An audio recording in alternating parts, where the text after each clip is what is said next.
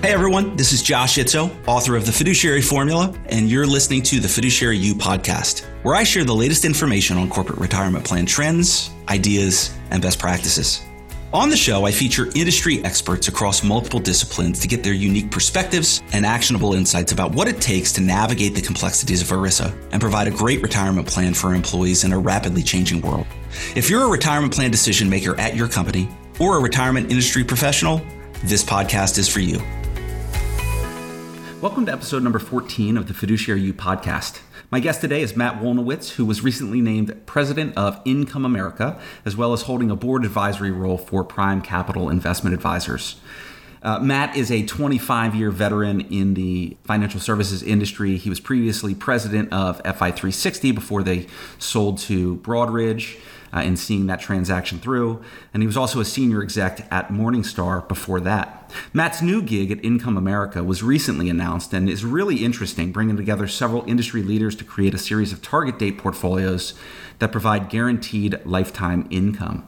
On today's episode, Matt and I cover a whole host of different topics, including the importance of fiduciary advice, retirement plan fees, conflicts of interest, fintech in the wealth and ERISA space, and how his experience with his dad's retirement laid the groundwork for his passion to deliver guaranteed income to Americans. And so, with that introduction, I hope you enjoyed this episode of the Fiduciary You podcast with Matt Wolniewicz. Matt, welcome to the Fiduciary You podcast. Thanks so much for being a guest today. Thanks for having me, Josh. I look forward to the conversation. Likewise, I think we're going to touch on a lot of really cool topics today. So, um, you've had a, a, really, I think, uh, neat, interesting, varied career within the financial services industry, and and um, I'm just going to recount really quickly. You're welcome, and I'm going. I think it's a, a really. I think you've been able to see the industry from a lot of different perspectives. You know, you've you've recently, most recently, to before your new gig, you were uh, president at FI360. Before that, you were at Morningstar. Mm-hmm. Um, obviously, oversaw the transaction of FI360 getting bought by Broadridge, and mm-hmm. more recently have uh, become president of Income America and also a board mm-hmm. advisor to Prime Capital Investment Advisors. And so, I, I do think you've seen things from a lot of different angles. Can you just maybe tell listeners a little bit about that may not be familiar, a little bit about kind of your background and your journey, and and from Morningstar to you know, a, a, a fintech provider, if you will, to now more on the asset management side? Yeah, sure, Josh. I mean, um, you know, it's been it's been really interesting, and I've been so lucky and blessed to um, to really enjoy each stop that I've made. You know, my time at Morningstar couldn't have been any neater because I was able to really um, learn and tap into all the thought leadership that they had. And at the end of the day, Morningstar believes in making the end investor successful. And, and that's a part of me that I always had before. And that's a part of me that, that lives on until this day. And it really has helped uh, inform me as I've thought about the solutions that we could bring to market. Because in my eyes, if the advisors and the institutions that serve them do the right thing for the end investor, everybody wins. I mean, what better outcome could there be to, to have successful investors that are happy with the advice that they receive from their advisors? Um, and then, you know, if the institutions that serve the advisors can create innovative solutions that at the end of the day are there to protect the end investor, that's just a great outcome. So my time at Morningstar was was wonderful. I have lots and lots of friends there. It was actually the, the hardest decision that I ever personally made in my life to leave. I remember the day that I had the conversation. I, I literally bawled like a baby. Um, I thought they were going to call an ambulance to come get me because I, I just couldn't imagine life without that. But getting the opportunity to move to FI 360 was was really the opportunity of a lifetime. You know, and, and what what really drew interest to me there was the fact that FI had a had a really sterling reputation, and they did something that was really phenomenal for advisors, and their focus was really on the advisor there. And so, I just believed in what they were doing, and that was helping, you know, empower advisors to deliver fiduciary advice to be end investor. As I mentioned at Morningstar, I really developed my, you know, my passion for the end investor. So getting a chance to go into FI, and you know, at the time that I joined it, it was about 20 people, and um, over the course of seven years, we expanded our focus not only from the end advisor, but really to the institutions that served them, and spent a lot of time talking with the broker dealers um, and the asset management community about how they could best equip their advisors. And it's it was amazing to me to watch the transformation because when I moved to FI, um, I think that was back in 14 or 13. You know, the F word to the end investor, it wasn't in the forefront of their mind. But by the time that we had transitioned the company to Broadridge, that was really one of the leading indicators out there. And, and to see Schwab do some commercials where they, they talked about asking your advisor if they're a fiduciary, it's amazing, literally amazing how the pendulum had swung over time. And so, you know, I feel like at FI, it was it was great for me personally and professionally. Um, you know, again, I, I left a lot of friends there.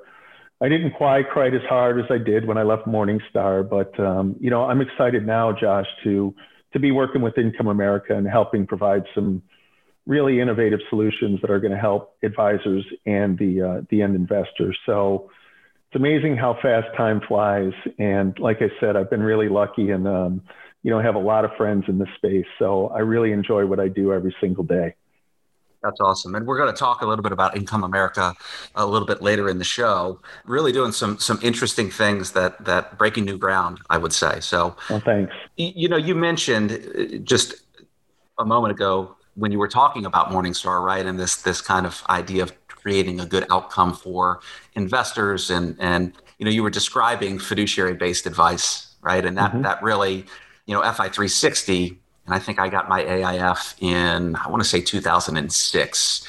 Really, probably early on. I'm not even sure when yeah. the, when the when the company started, but it was you know it was. Uh, it was early on. We, we started Greenspring Advisors at the end of 2004 as a fee only RIA, fully embracing the fiduciary standard. And you know, it's funny the you know the F word has become in some cases more of i think a marketing term right that's what everybody kind of talks about is the you know I, I, always say that it's easy to be a fiduciary but it's hard to be an effective one you know being mm-hmm. a fiduciary is you just it's contractual but mm-hmm. being a that's being right. a really being a really good one is is you know it's the difference between the do-it-yourself homeowner who has great tools but doesn't know what to do with them versus the master craftsman if you will what do you think the the future of fiduciary looks like in our industry i think in many cases you know, if you look at CPA firm or CPAs or you look at attorneys, I think mm-hmm. they're viewed much more as, as professionals than those mm-hmm. of us in the financial services industries in a lot of cases. And I think part of that is it's compensation related, right? When there are conflicts of interest from a compensation standpoint,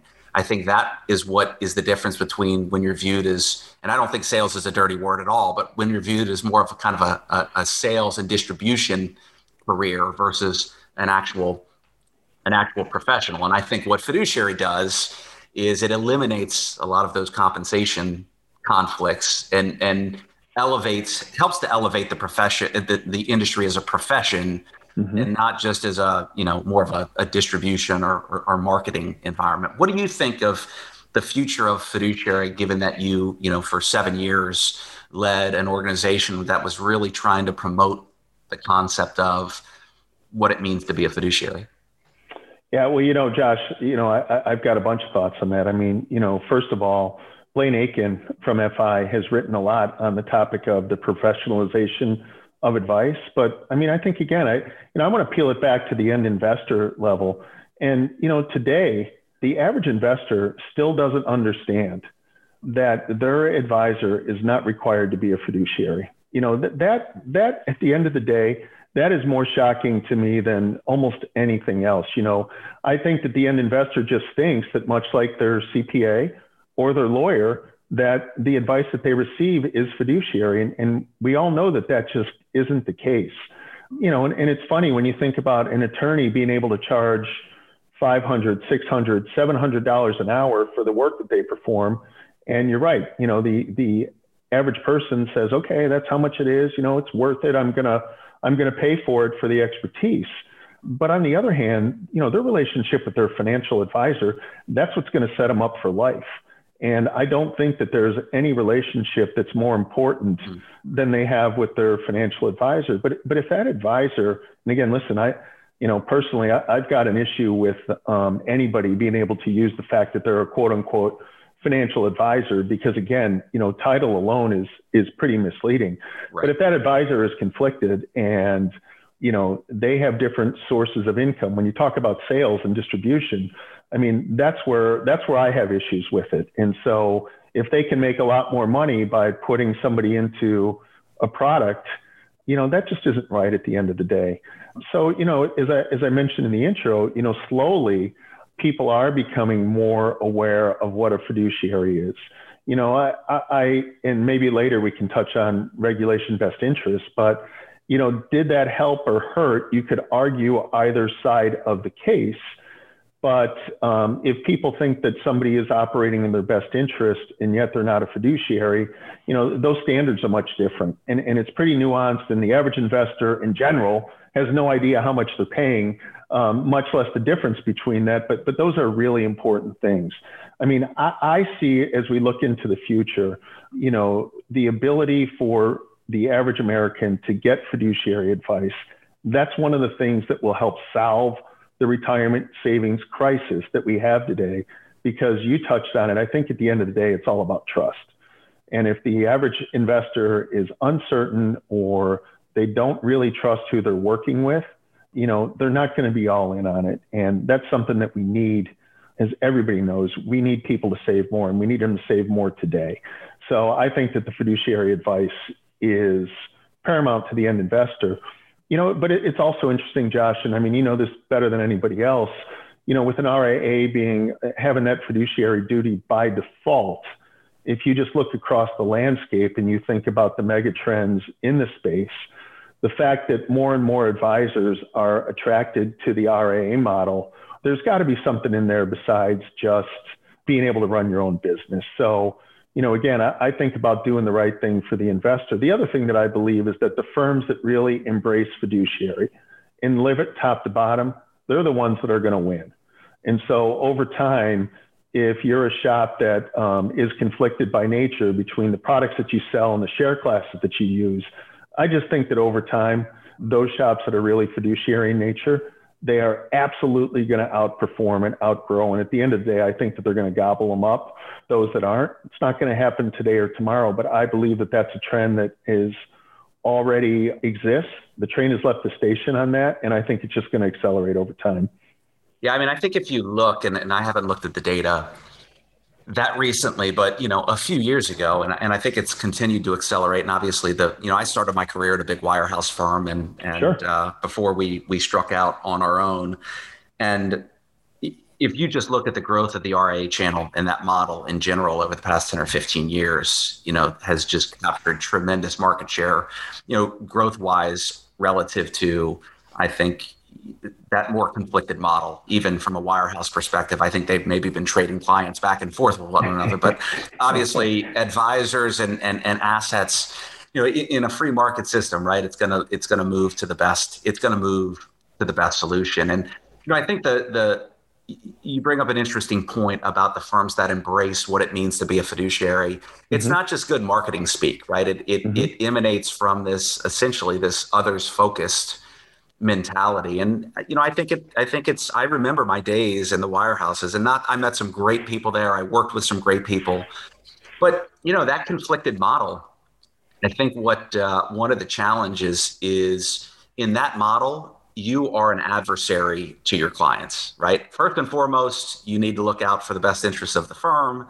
And then, you know, most people, it's probably their practice and then their firm and then their right. clients. Yep. And it's not that they don't want to work in, it's not that they don't want to do what's right for clients, but the game is just set up in a way that makes it hard to be able to do that. And I think the fiduciary model what it does is you move from adversary to advocate. And there's something powerful in building that relationship with a client when you can advocate for them and really be kind of like the sentry, you know, up on the watchtower and, and make sure that the marketplace is treating your clients fair, you know, fairly. And, you know, my dad used to always say to me, he's like, you know, operate in the light. You know, if you operate in the light, yeah. You know, people, people, you know, people like to live in the dark because they don't want their, their their misdeeds to be seen. But if you just walk in the light and operate in the light, like you don't ever have to make excuses. If you you don't ever have to make excuses for what you do. And so, I do think it's an interesting. I feel like in some ways, fiduciary has been.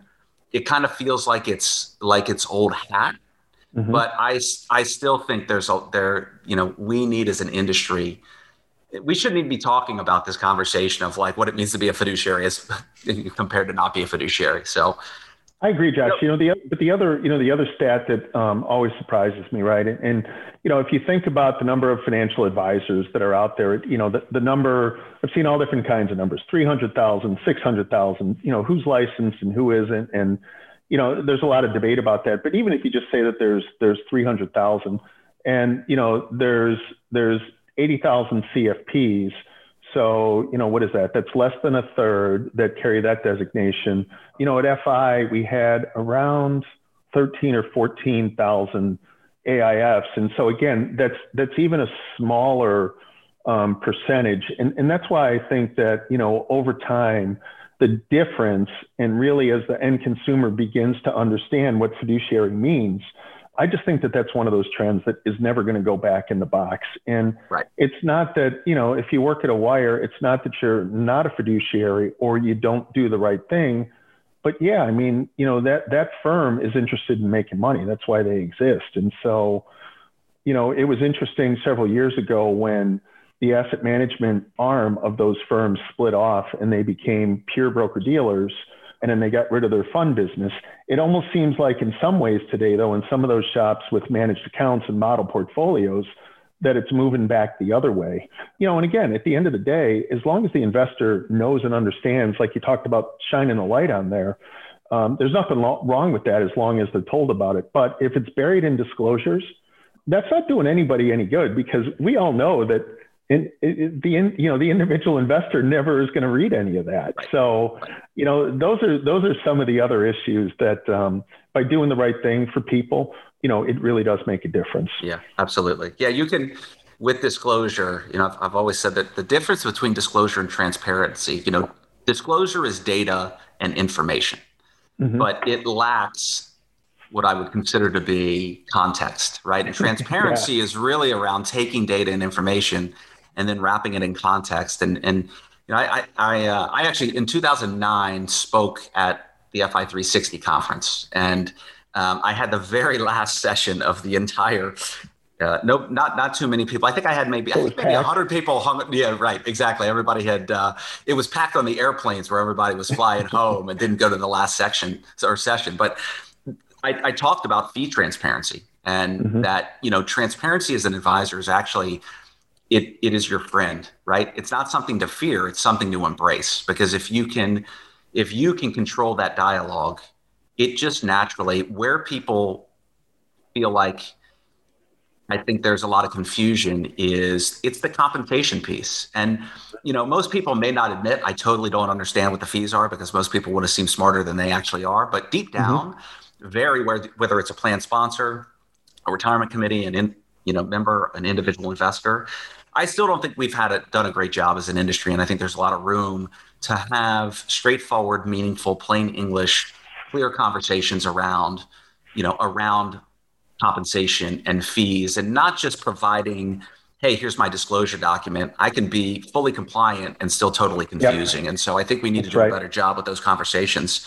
You know, you mentioned. Hey, Josh, that, let, let, me interrupt you for one second, real quick, because I think you brought up an interesting point. You know, um, when you talk about fee transparency, you know, the, the, flight from active management and the fees there to ETFs, right? I, I think that a lot of investors have, you know, they may not really understand it, but they've migrated to ETFs because they they hear that it's cheaper, right? And the expense ratio is fairly easy to understand. They probably don't understand the share class, but on the advisor comp side I bet that most of them have no idea how much their advisor yeah. makes, especially if they're not in an RA model where it's pretty simple and straightforward. Yeah. And so again, you think about confusion at the end investor level, you know, that's something else. That's a trend that I believe is common. And you know, I hear a lot of advisors talk about fee compression. And yet at FI on the on the retirement side, we we had a lot of great data. And at the end of the day, it is value. If you add value to your customer, they are willing to pay for that, just like they would, as we talked about with, like I just had my taxes done. It was expensive, but it was worth it. And so, you know, some of that is is a self-perpetuating cycle. But I believe that advisor comp is something that more end investors will become uh, more in tune with, and yeah. I really think that'll be good for the industry once that happens. Yeah, you know, it's so funny. A lot of advisors, even going back again to fiduciary, and I know with the you know the DOL fiduciary rule when that was the first, you know, years ago when, when so many of these things have been, you know, fits and starts and two steps forward yeah. and one step back. And, yeah. you know, I actually think if everyone's held to a fiduciary standard, I actually think that's a great thing. I don't, I don't fear that because at that point we can stop talking about are you or aren't you a fiduciary because that doesn't yeah. really matter. Now we can start talking about, well, who's delivering value and, and value is not quantitative value i think is very subjective you know price is, is quantitative but value you know value is is subjective. So I'm, I'm i'm in agreement with you. And i do i do think you know it's hard to say this as an advisor but i do think the advisory world and i think very much the record keeping world is still really inefficient from a pricing you know from a pricing uh, perspective. you know, we look at the we look at the the the markets and we look at you know obviously you mentioned it right? The rise to you know and and Morningstar it was obviously a huge you know uh, perpetuator in a good way of bringing transparency and context right. around what do investments. That's right.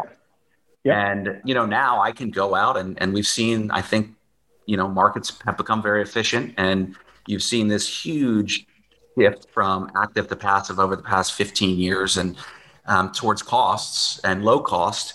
Um, I still think that the advisory and the record keeping on the, the 401k side market is very, very, it's an inefficient model yeah. because there's not a lot of transparency. You can't no. go on Morningstar and say, well, what does so and so charge for their advisory fee? So I agree with you at some point. I don't think it's going to be immediate, but I do think uh, as more technology, and I want to actually shift to this. I think as more technology and tools and fintech start to de- democratize that type of information, you know, ultimately it's, I mean, we've seen it in other industries. You've seen it in the car industry, right? With TrueCar and, and, mm-hmm. you know, now I can go negotiate a car and, and walk into a dealership and feel like mm-hmm. there's more of a level playing field because mm-hmm. I'm not at an inf- information disadvantage you know, from a fintech perspective. So let's talk about that mm-hmm. because I do think technology is kind of the enabler of that democracy mm-hmm. uh, of democratizing information. A couple of things. Where, why do you think that fintech? Um, and I've said this on podcasts before. Is I feel like the wealth management side of the business gets that they're the cool kids and they get all the cool toys and and they've mm-hmm. got really powerful fintech tools at their disposal. Mm-hmm. I feel like in the 401k ERISA world, where most of the listeners of this podcast kind of hang out, I still feel like we're playing like with slinkies, you know, and you know, frisbees in the the mm-hmm. backyard, and you know, the other side of the business gets all the cool stuff. Why do you think that is, and what do you think the future of fintech within the retirement space is going to look like?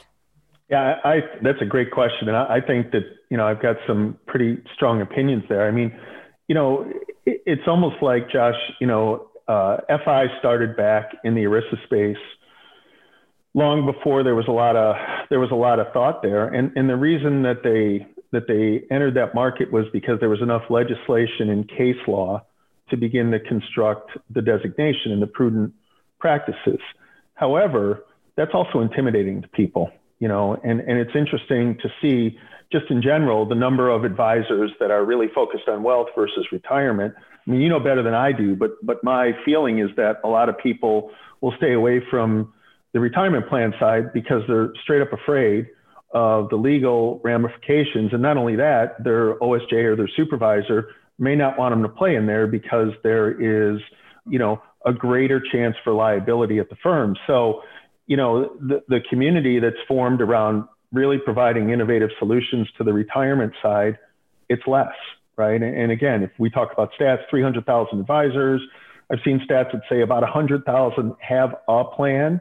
Um, but then once you get into the specialists, you know, those that it depends on how you define it, but five or 10 more, that, that universe shrinks even more to 30 or 40,000. So, you know, I think part of it is the other thing that I think in the, in the FinTech space is, you know, on the wealth management side, a lot of that is more end investor facing. And so I think that those end investors are just used to having an app on their, on their phone that they can go to and they have a higher expectation um, you know, from a net asset base, that there's there's more money on the wealth management side. It's more profitable for a practice. And so I think that advisors are, are more willing to spend there. But you know, the other thing on the on the retirement side is again, it is case law, government regulation, industry best practices. So I think that it takes a special commitment to that space as a technology provider. You know, FI made the transition from creating the AIF and the designation And then in 07 or 08, oh, to answer your question, FI was founded in 99. I think the first designation came around 01. So you were definitely at the, at the head of the class. But the toolkit for advisors. At least I've been head of the class in something in my life. That's actually, I, pre- I appreciate that. There you go. You know, the, the toolkit didn't come until um, 07 or 08. So, you know, almost 10 years later. And, and that simply came about because advisors said, hey, the, the practices are great. How do I implement that into my into my practice on a day-to-day basis?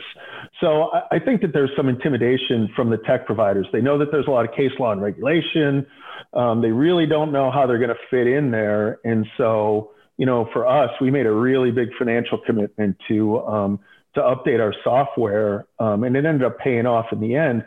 But it was a big capital spend to get in there. So I think that there is a lot of opportunity for pure fintech plays in the retirement plan side of the business, simply because there hasn't been a lot of innovation. You know, the other thing, and, and you mentioned it, Josh, um, with the record keepers, that information is pretty disparate and it's proprietary. And so, you know, one of the things that we did at FI is we helped create a repository for all the assets that practices had. So, irrespective of the record keeper that it was at, we brought it into one spot and normalized the data. That was a huge, huge, huge undertaking because each record keeper has their own proprietary system and really nothing ties it out together. So, you know, again, when I think about innovation and investment, there's a lot of there's a lot of ground to cover, um, and there's a lot of good things that I think can and will happen in that space. However, even if you think about the robo advisors, right, all that was really focused on the wealth management side. So, right. I just I, I just don't feel like there's been a lot of investment in innovative technology or innovative solutions in the retirement plan space. Yeah, you know, you bring up a you bring up a really interesting point as well. And as I kind of play this forward a little bit, um, you know, and, and having a firm that has both, you know, a large wealth practice and a large retirement practice. Mm-hmm. The custodians, if you think about, you know, on the and, and, most of these custodians, right, the Schwabs and the Fidelities, let's just say mm-hmm. are, are, you know, the two big, two of the biggest RIA wealth management custodians, right? Mm-hmm. Yep. And what they're trying to do is enable RIAs, right? That's their that's their their their they're trying to be partners to RIAs. And so they've opened up on that side of the business, they've opened up their data and technology, right? They've mm-hmm. opened up their yep. data that's right. to a lot of the fintech providers. So if it's yep. an or, Orion or a Tamarac, right, they can get build hooks into that data and daily that information is going to flow back and forth. And so that flow of information and that data and that integration has really enabled those fintech tools for wealth management advisors. It's very different what we see. And you mentioned it, the proprietary. I think you were meaning less about maybe the proprietary information, but the proprietary system where they're locking That's it correct. down. Yep. And so there's not like one standards based, you know, call it API or pipe or whatnot that you can correct. hook into. Everyone's a custom build. And quite frankly, a lot of the record keepers, like they don't want to give their data up. No. Um, we saw that we we a Morningstar product ByAllAccounts a few years ago. Yeah, we tried to implement that to aggregate into 401k plans, and it was constantly breaking because like the you know the record keepers were changing interfaces and security protocols, and I think with the rise of probably cyber security and some of those risks, you know, it might be going backwards instead of instead of forward. So maybe that's another reason why on the ERISA side, there's the regulation piece, but there's also getting access to the data in terms of record keepers being willing to give it up, and two, having to build kind of one-off custom integrations for everything is tough. Is that fair? You know, yeah, and, and that's a good point, Josh, because even when I think about my friends at Morningstar, they still have great solutions on the wealth management side, but they really don't have anything in the ERISA space. You know, and you know the other trend that we saw um, was really this convergence between wealth and retirement. And while I think that that's just in its beginning stages, because you know, as as an advisor, if you're if you're working on the plan, there is a reluctance to, you know, begin to work with some of the high net worth individuals just because you don't want that, you know, perceived conflict of interest. And so, you know, I find that firms buy one set of technology for their wealth side, another set of technology for their retirement side, and they don't really communicate. And so, you know, and again, I'm not a practicing advisor, but I'm sure that there's got to be some frustrations there because wouldn't it be great to show your your clients, you know, everything in uh, one simple format? Yeah, it, it, it, you know, technology is powerful, and there's so much promise, but the devil's always in the details, right? You yep. you get that you get the technology, but it's it, there are two things I think that go into it. One, you have to implement it well, and I don't think a lot of firms, quite frankly, probably you know, we always think we're better than we we think we're better than we are, but probably don't implement it as well as they could.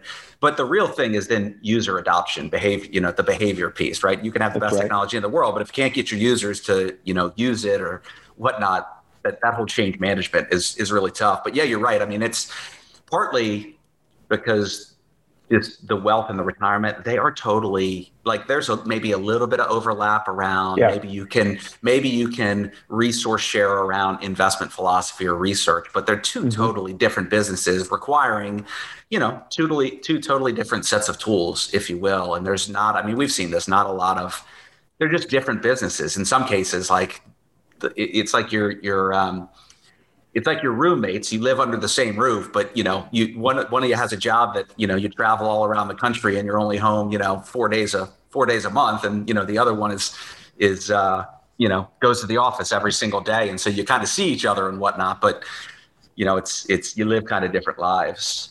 Um, you know, hey Josh, just one other yeah. thing. You know, you brought up an interesting point. I mean, one of the challenges of being a fintech provider um, because we had a great solution at FI, was that as we came out with enhancements, you know, your, your typical user who bought the tool to do something, they don't really understand it. And so we made a really big investment in um, our client engagement specialist because it was key to us to make sure that people knew the enhancements that we brought out. But in absence of that, you know, it's pretty hard to change behavior. And, and so I feel like you know, the average casual user kind of misses out on some of the enhancements. And I mean, listen, it's like that with a lot of software that you buy, right. but, but that's another challenge on the FinTech side.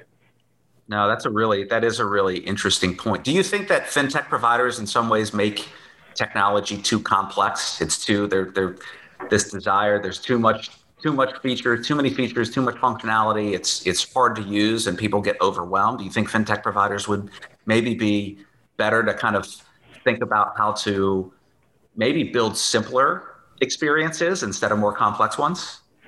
Well, I, your question is awesome because this topic applies to both the wealth and the retirement side.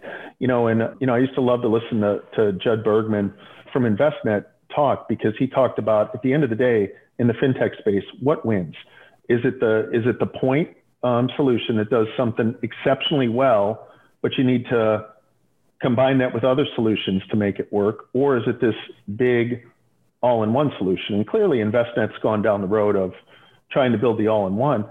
What I see though there, Josh, is, is when you're trying to do something like that, you may be surface deep, okay in a lot of areas, but you're not great in any one. Right.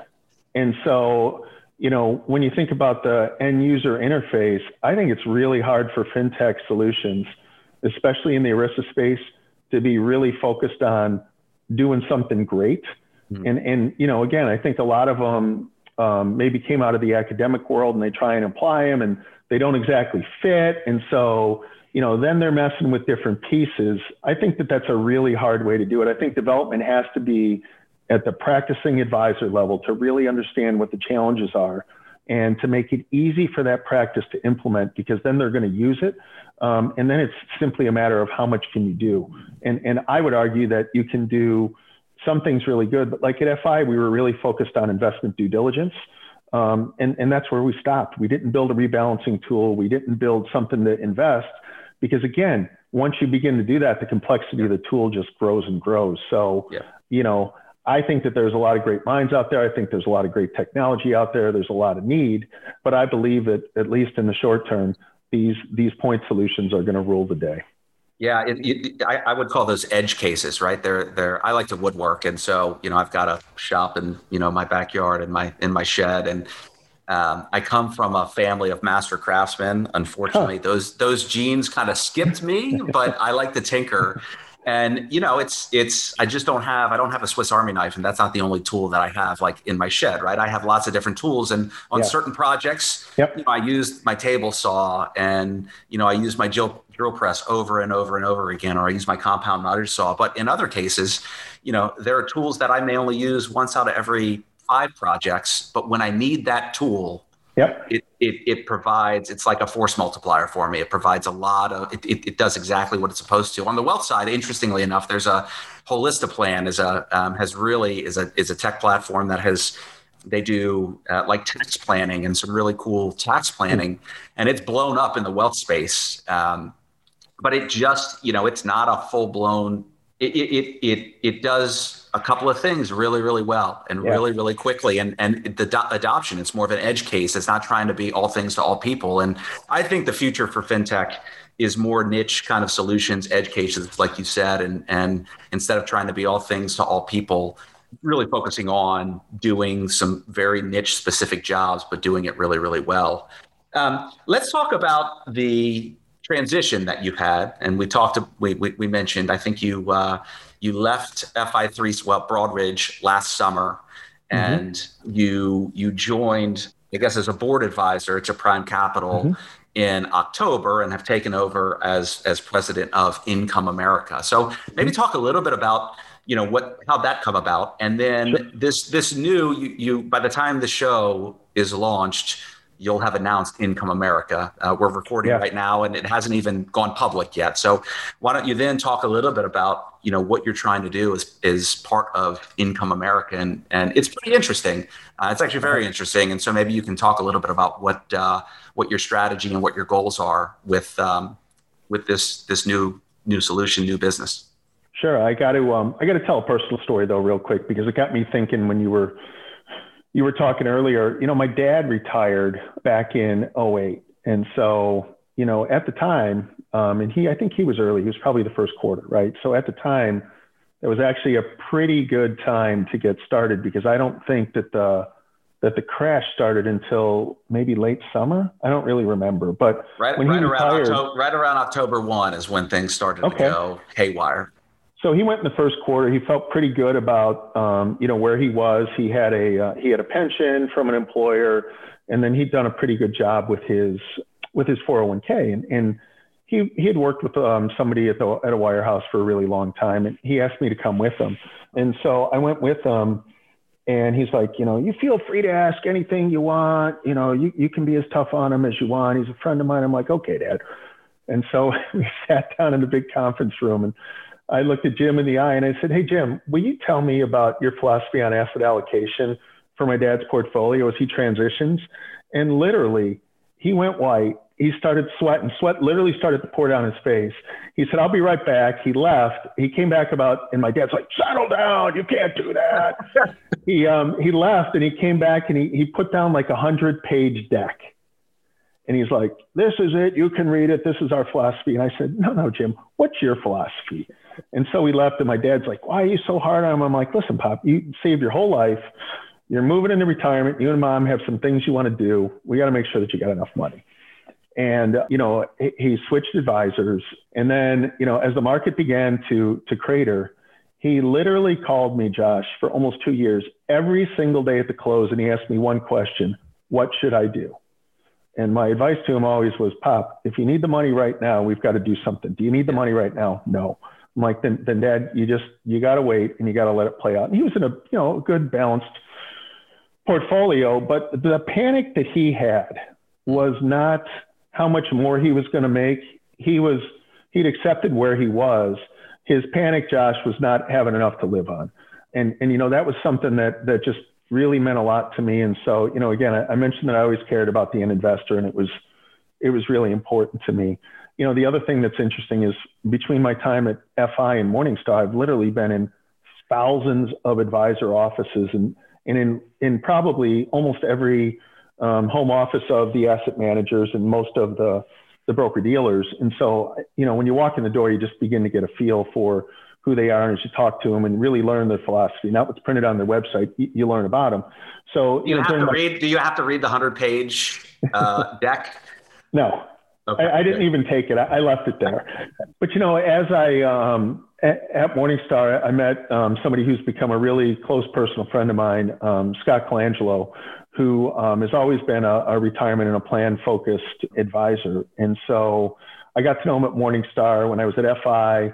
He's big into the fiduciary movement. We we became even tighter. And so about four years ago, he started talking to me about an idea that he had to help bring some retirement income and some guarantees to participants who were in plans. And so it's pretty pretty long before its time. I, I listened to him. I thought it was interesting. I thought there was no way he was going to pull it off because he was trying to bring together some traditional competitors to really do the right thing. And as we all know, that doesn't always equate to making a lot of money. So, you know, I thought, yeah, all right, Scott, God bless you, and, and we'll see how it goes.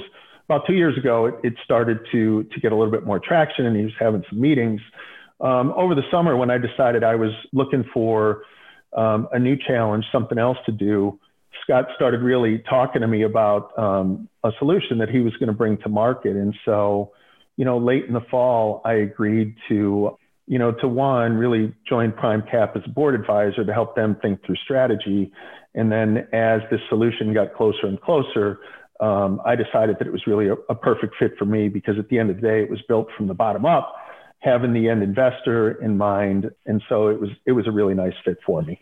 That's great. That's great. And so and Scott is the is he the founder of Prime Capital? Yeah, he's the he's the uh, not necessarily the founder, but he's the um, he's the chairman of the board for the firm.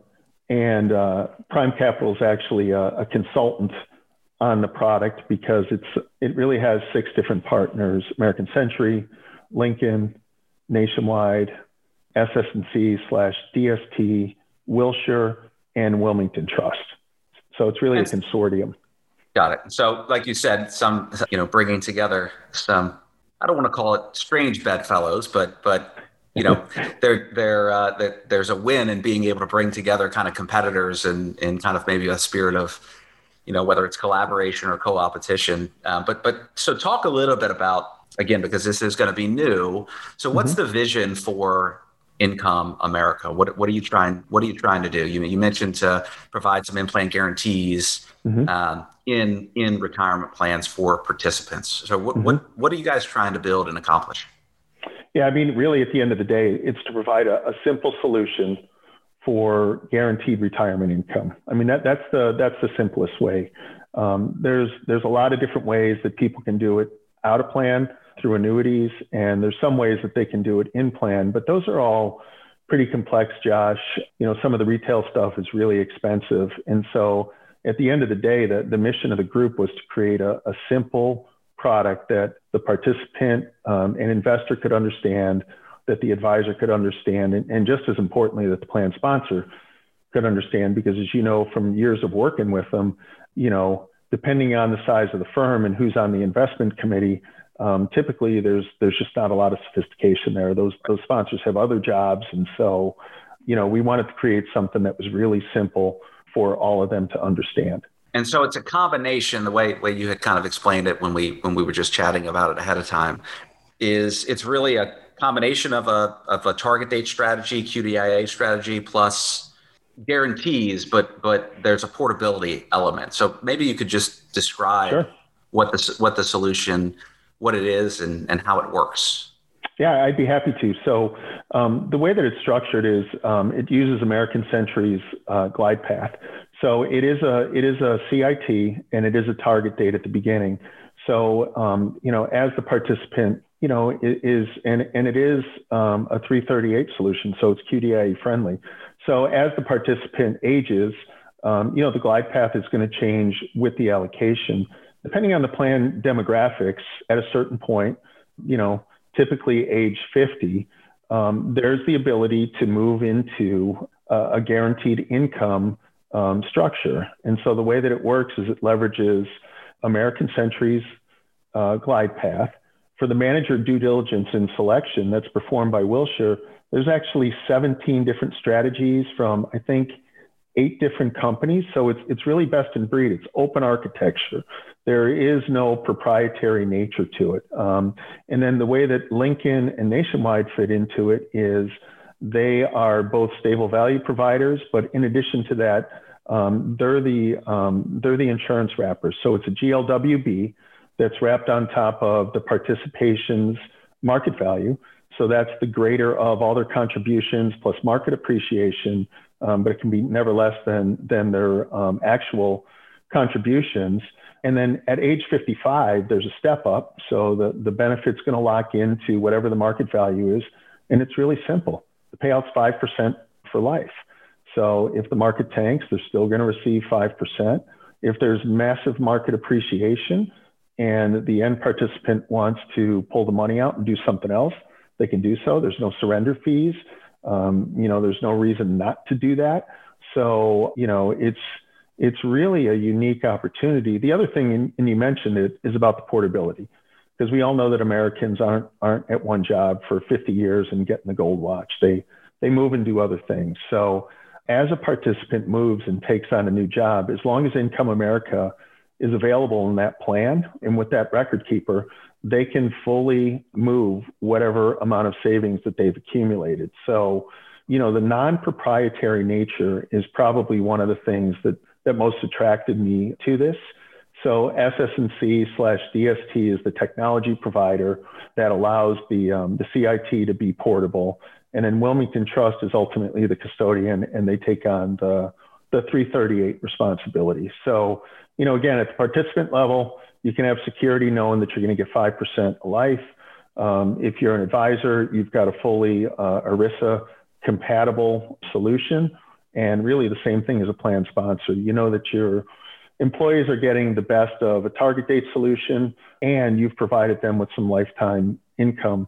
You know, it's interesting. There, there's been lots of talk, Josh, about, you know, participants' desire for lifetime income. And when we have events like we did in March of this year, um, you know, like for me personally at home, it seems like every day I get invited to go out to a free steak dinner right. and hear about a right. solution to bring guarantee, right? We both know what that's all about. So, yeah, yeah. Um, yeah, so, so this is much different because it, it's it's advisor, you know, it's advisor sold to the plan sponsor, and yet it brings the benefit to the um, end participant. And so, just so to kind of understand the pieces, so you've got mm-hmm. Wilmington is the 338, and then it's not American Century product. It's just you're essentially licensing their glide path research That's to correct. build the glide path at the target date. And then you've got Wilshire, who is actually, are they selecting the managers or are they just doing the due diligence on the managers that fill out the glide path? What's the relationship between Wilshire and Wilmington? How are they? Yep, Wilshire is doing. Wilshire's doing the uh, the manager due diligence and screening on um, on the insurance providers, the stable value providers, and the underlying managers. And then Wilmington is a 338 that sits on top of that. So, I mean, you know, it's different because it's, it's multi-manager, it's multi-insured, and it's multi-fiduciary. Those are, those are, you know, those are all in addition to being non-proprietary and portable and simple and institutionally priced. So, so those are all things that are really different about it. Yeah. Yeah. You know, it's interesting, the portability piece and the, you know, being able to, uh, let, let's say that you had a participant and they were in it and they switched jobs and they said, you know what, I, I don't want to roll it over. Are they locked in from that perspective or can they can they take their can they can they take their money or are they locked in if they just said, you know what, I'm gonna I just hired a financial advisor and I'm just gonna roll it out, do they lose all those guarantees? That's a that's a that's a great question. It, you know, well, I guess there's one of two things. One, could they leave it in plan Yes, I believe that they could. If they wanted to roll it out at launch, there's not a there's not a live RA functionality, but that is um, that is functionality that we're calling day two that we're starting to work on, so that okay. if they wanted to roll it to an IRA and keep the guarantee, they can do so. You know, the only the only nuance there might be, you know, can the investments be exactly the same, and will the fees be the same? Because one of the reasons why you know the fees so low is is it's done at the group level. So those are two things that I don't know. But, you know, I would think that technically they should be allowed to leave it in plan. I guess if they leave it in plan, I mean, I, uh, I guess the real question, you know, a lot of times with, and it's funny you mentioned, you know, the annuities, uh, and and you know, annuity, annuity, especially like a fee only, you know, fiduciary advisor is generally a, a dirty word. Though I will say, I, I, think things like immediate annuities definitely have a a place, but there's so many, whether it's you know equity index annuities, which are just a, you know, um, what a, just a, I, am just gonna say they're they're they're a racket. I, it was it was funny when I started working in the wirehouse. A, a good buddy of mine, he said, "You always know the worse a product is, the higher commission it pays because the harder it is to sell, right? So, um, and then lockup periods. That's one of the tough things with yeah. annuities, right? You get kind yep. of locked in, and that's, that's some right. fear. And it sounds like what you guys have designed with this is, you know, you may not be able to keep the guarantee, let's say, if you leave, but you're not going to get penalized. That's right you're not going to get locked in. And I think that yeah, you're going to have your market value. That's right. Yeah, yeah. And and so if let's say if somebody's in the target date and they they get to age 50 mm-hmm. um, or age 55. Mm-hmm. They have to elect the. Do they have to elect their guarantee? Let's just say they say, you know what, I'm going to work for another 20 years and I'm good, and I don't want to. I don't want to elect it yet. Can they still just stay in the target date component? They could. They could, you know, and, and I guess the only nuance to that would be if the if the plan sponsor sets up in the plan docs that um, yeah. as a QDIA at age 50, you're going into it, then they're then they're not going to have the opportunity to okay. do it. But but otherwise, yes, you're right. Got it. Um, okay. because again, it, it it it can act as a QDIA or it can sit along with an existing QDIA um, and just be used for the population yeah. that's you know 50 or over. So it, or it could be on there as just you know an option. It really depends on the plan design.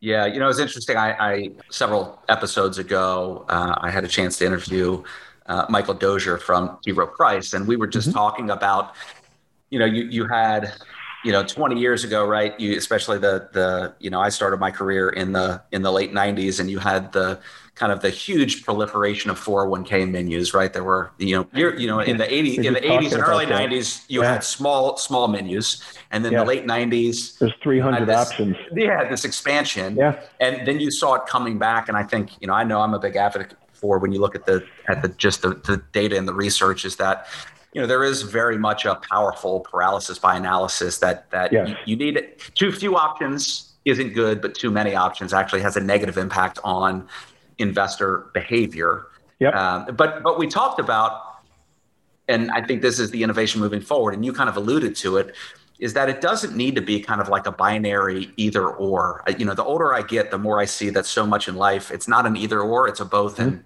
and right it's it's mm-hmm. it creates flexibility in a framework and this idea of tiered menus within 401k plans and so you know mm-hmm. being able to potentially engineer that hey we have this solution that maybe it sits alongside and maybe we only open it up for you know people at age 50 potentially mm-hmm. you know maybe there's a set of solutions and investments that are only available once somebody kind of trips the wire of right. getting to a certain point and you know, how do you that I think that's the next evolution from a, a menu design perspective is, you know, it's not just a target date fund and some asset class funds that maybe there's these different tiers that are meant to target and isolate different populations. And I think more and more, especially large plan sponsors, and Michael and I had talked about this, is that there seems to be a preference years ago. And when I, you know, probably five years ago, most companies, once people got to retirement, it was like, mm-hmm. hey, let's give you your assets and let's get out. Like, later. Let's get let's yep. later. Let's get you out.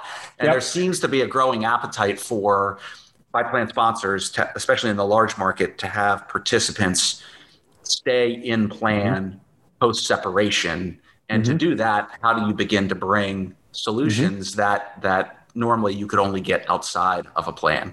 How do you bring that in plan? And that sounds like what Income America, in many ways, what you're trying to accomplish is you know bring some of those solutions that are maybe better designed better better cost efficient but bring them into a plan as opposed to forcing a participant you know yeah. to go work with jim yeah. like your dad did and and and throwing them to the wolves if that makes sense yeah i mean you know two two quick thoughts there right one is you're right you know the, the sponsors do seem to be more uh, maternalistic toward their employees right and, and again if you're going to roll out because this the flyer that i got yesterday was you know bring your bring all your RIAs in or your IRAs, right? right. So right. You know, rather than having to, to, buy a retail annuity, um, you can do it in the plan, and the buying power is so much better. But for me personally, I had to fill out a survey the other day. I, I moved to a different age block, right? I just I turned 55 in December, and so you know the way that I thought about my financial future at 45 was much different than I do at 55. And so, hmm. Josh, to your point about creating these different buckets, whether they're age based or income based or whatever it might be, yeah, I think that that's part of the future. Yeah, absolutely. Well, so as we wrap up, uh, and and I've really enjoyed this discussion. You know, the Me the, too. one of the goals of this podcast is to make ERISA fiduciary smarter. And so one of the questions that I, I ask each guest at the end of the show is if you had one piece of advice for uh, ERISA fiduciaries, whether that's an advisor, whether that's a retirement plan committee member, what would it be? I found a great quote in a in a book that I really like. It reads like this: As a fiduciary, you have the power to change the course of people's lives and future generations through the choices you make. Does that sound familiar, Josh? You know, I, I think that, you know. JD Carlson from Retireholics has been giving me grief when he was on my show and then I was on his show and then on LinkedIn. He constantly gives me grief about the fact that I reference that I might have written a book far too much. And so by design, I have not tried to mention that on this show. But I think that was a quote at the end of a book that might have been familiar. Yeah. And so, you know, I always think, you know, fiduciary, I equate that to doing the right thing. And um, I just believe in life that if you do the right thing, no matter what period you, you kind of measure yourself over, you're to, you're to end up um, on the high side of whatever you're looking to do. So, so that's kind of the way that, um, that I look at it. And it's funny you mentioned my my buddy JD. I just sent him a shirt the other day. I was on vacation and uh, I was down in Florida and sent him a Ron Jon surf shops. But I had to check with him and make sure that that was still cool. And he said, "Yeah, that was still cool." So that was good. Yeah. Did he say yes? Did he say yes? That was. Uh... He did. That's that's funny. That's they they've. Uh, I've had a good a good time recently. We we've had some good banter back and forth. Uh, he and I. So um, the fact that you referenced my book, I think means that I did I did not I did not bring that up proactively. So the last couple of minutes, what um, I, I want to ask you a couple of things. One is just where can people go to to stay connected with you to learn more about what you're doing, what you're up to, if they want to reach out to you, if they want to learn about Income America, we'll put it in the show notes. But but where can people go to stay connected with you? You know, I'm uh, I'm pretty active on social media. So at M Walno W M W A L N O. I always have a stream of thoughts up there. I'm not quite as active on LinkedIn, but I'm there. The Income America website's pretty simple. It's incomeamerica.com. And my email address is even more simple. It's matt at incomeamerica.com. So, um, you know, I'm always happy to chat and always um, looking for new ideas. So, um, you know, people should feel free to reach out to me any way that they feel comfortable. That's awesome. Well, thank you so much for being on the show and, and loved your insights. And, you know, I really appreciate all the things you've done throughout your career and, and well, thanks, Josh. Ad- admire that. And, and, you know, really helping to promote this idea of what it means to be a fiduciary. Like I said, we shouldn't even have to talk about this, but the fact is we do. But as yeah. you mentioned, if, if it's really about doing what's best for the people that we serve, if you take that approach over time, you know everybody's going to win. So thank you for all the things you've done over the years to try to promote that that mindset, and as you continue to do it uh, in this new uh, this new gig that you're you've embarked upon. So thank you. Sounds good, Josh. I enjoyed the conversation. Have a great day. You too. Thanks for listening to today's episode with Matt Wolniewicz from Income America. If you'd like more information or to learn more, go to fiduciaryu.com. I've got some great resources there for you, including each episode, along with show notes, articles, free tools, and online courses. And make sure to sign up on the site so we can stay connected. I'd love to help you stay in the know about what's happening in the world of corporate retirement plans. And if you've got questions you'd like me to answer, topics you'd like me to discuss, guests you think would be a good fit for the show, or any other feedback, I'd love to hear from you. Also, head over to Amazon and check out my two books, The Fiduciary Formula and Fixing the 401k. And if you want an easy way to support the show, I'd really appreciate you leaving a review on Apple Podcasts. It's the best way to help other people find the show, and I read each one. Until next time, thanks again for listening to the Fiduciary You podcast.